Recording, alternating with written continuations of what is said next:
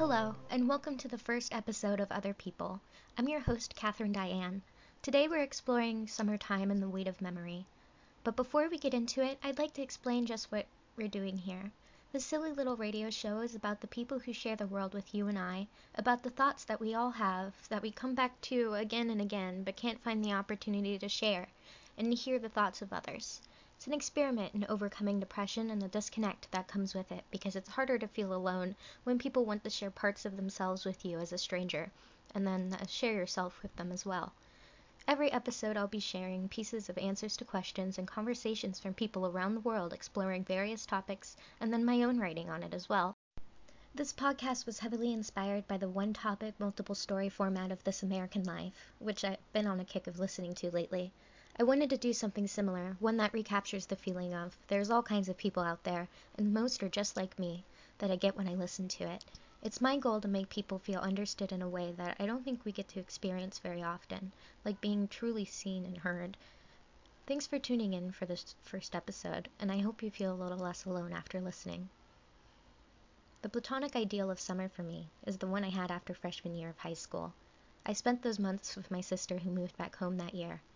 We're 11 years apart, and I was glad to spend the time getting close to my cool older sister. Every song I hear from that time period reminds me of beach days, of bright blue evenings, of the specific stomach heavy feeling that I get whenever I think of the past. There's Too Much Love by Belle and Sebastian is from that ideal summer, laying in my bed watching and rewatching The Way He Looks, a movie about a blind boy falling in love with his best friend. Other songs double me over of nostalgia too. My best friend and I listened to Sit Next to Me by Foster the People while sitting on a picnic table, watching the stars, and I fought every urge to hold her hand because the fear of betraying her by being in love was scarier than never getting a chance to kiss her at all. The summer I moved into my own apartment, I listened to Our House by Phantom Planet and danced in my very own living room with the windows wide open. I felt so strong and capable then, less fragile than I do now, especially since I had to move back in with family. Anyways, if you're interested in listening to the songs mentioned here, I have a Spotify playlist linked in the description of this video. There are other songs from my summers as well in there. I hope you find your own song that will knock you over with melancholy in a few years. There's something gut turning about time I'm always moving forward. The specific weight of memory in summer is always the heaviest. It reminds me of high school, that I could never go back in time and experience those specific feelings again and I would never want to go back. It would just be nice to have the option, or to have somewhere to put down these feelings, to be either able to relieve or to relive.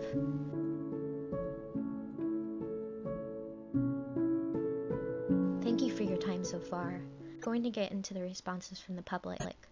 And all of our conversations for this episode today were sourced from users on Reddit on the subreddits Meet People and Lonely.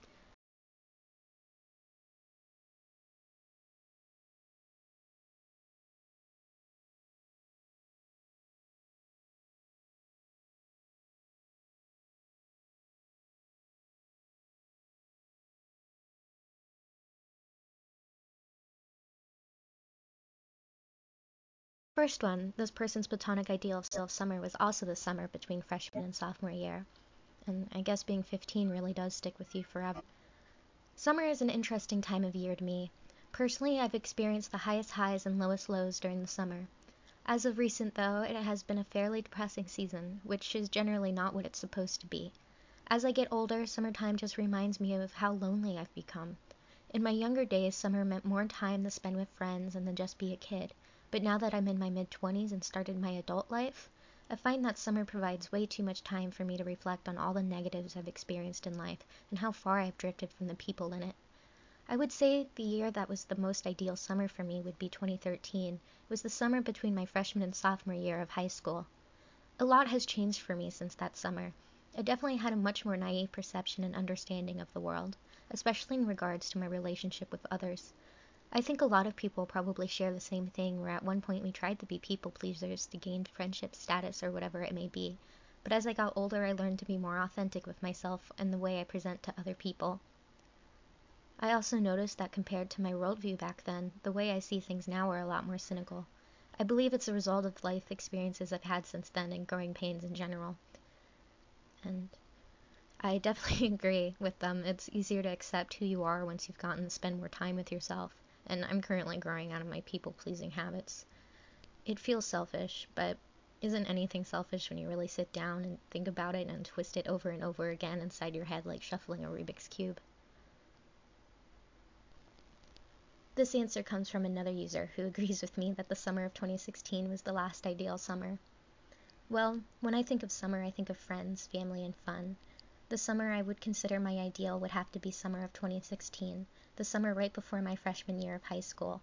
That summer I remember being at my best friend's house for most of the days. We would play video games and listen to new music that had come out. I think it was so much fun because we were going on to the best next part of our lives, and we were excited. High school is not the best part of anyone's life. Ah, I hear a lot of people say summer 2016 was the best. I guess it was something in the air. I've noticed things have changed since then. In the world, it feels like people are not as unified as they used to be, whether that be political views or just people's beliefs. I mean, COVID hit since then, and that's affected pretty much everyone. In my personal life, I feel as though I have matured a lot, and I'm definitely not the same person I was in 2016. I definitely had some hurdles I had to overcome, which shaped who I am now. I'd say I've grown mentally and emotionally for sure. Just learning to control my emotions more and even understand them.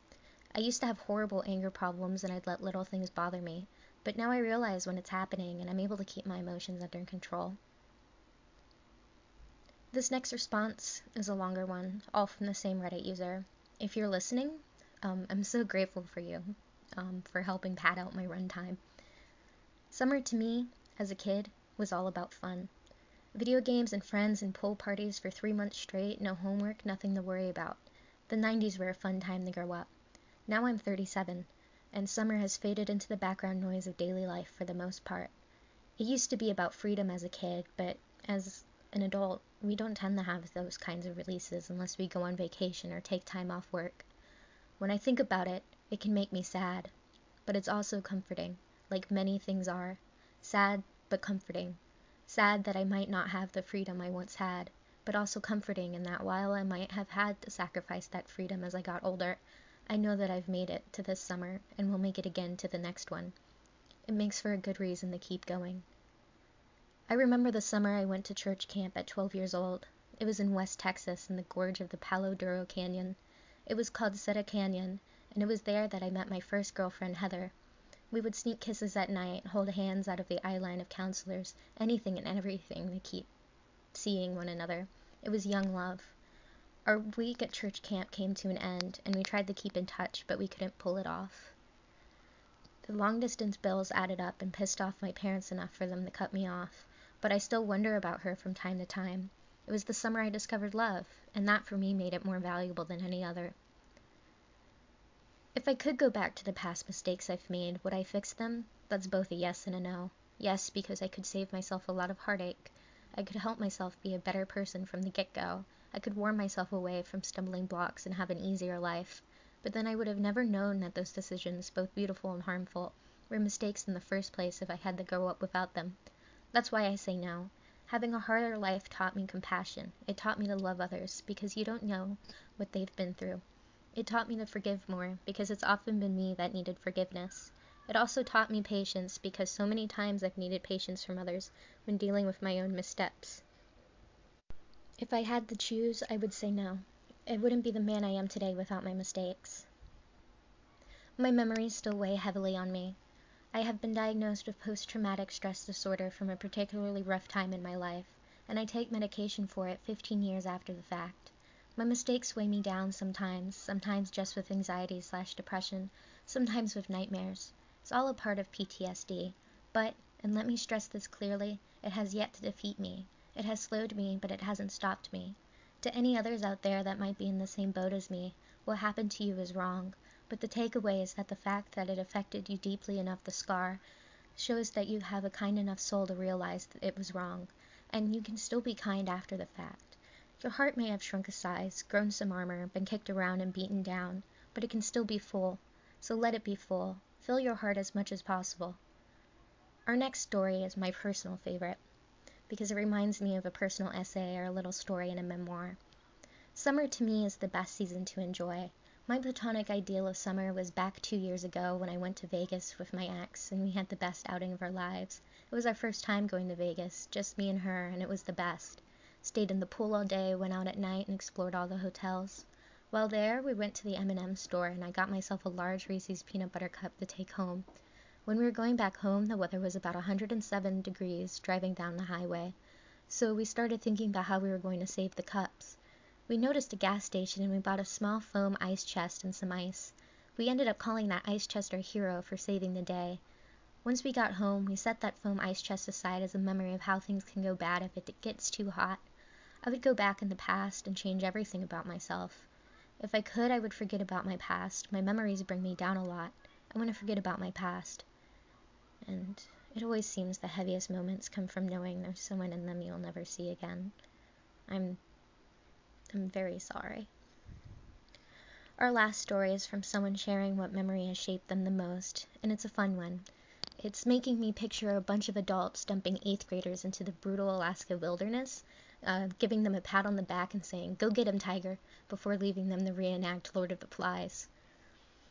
My heaviest memory, I think, is when I went rafting for a week, living on what we could catch from the water, rowing through the nights when I was 14 it was really hard to get home and really hard work to survive in the nature. I did it because it was a rite of passage at my boarding school and I learned a lot. First, that even if I'm exhausted, hungry, bleeding, and without sanitation, electricity, or hot water, I can do anything I want if I do it right. Second, that true friendships are like a sword. They are born in unbearable fire under the strokes of a hammer. I think growth is inherently uncomfortable, and this really showcases that which I thought was a good note to close out on because this show represents a lot of growth for me. I spent all of high school mostly alone and terrified of rejection, and I used to be unable to leave the house because I was scared of being judged. I'm still scared, and the anxiety is overwhelming still sometimes, but I've decided to stop waiting around for it to go away because now I think it never will, but I can learn to live with it like a shitty roommate. I spent so long being so scared of other people when really they're just like me. They just want to share themselves with the world and be understood by others.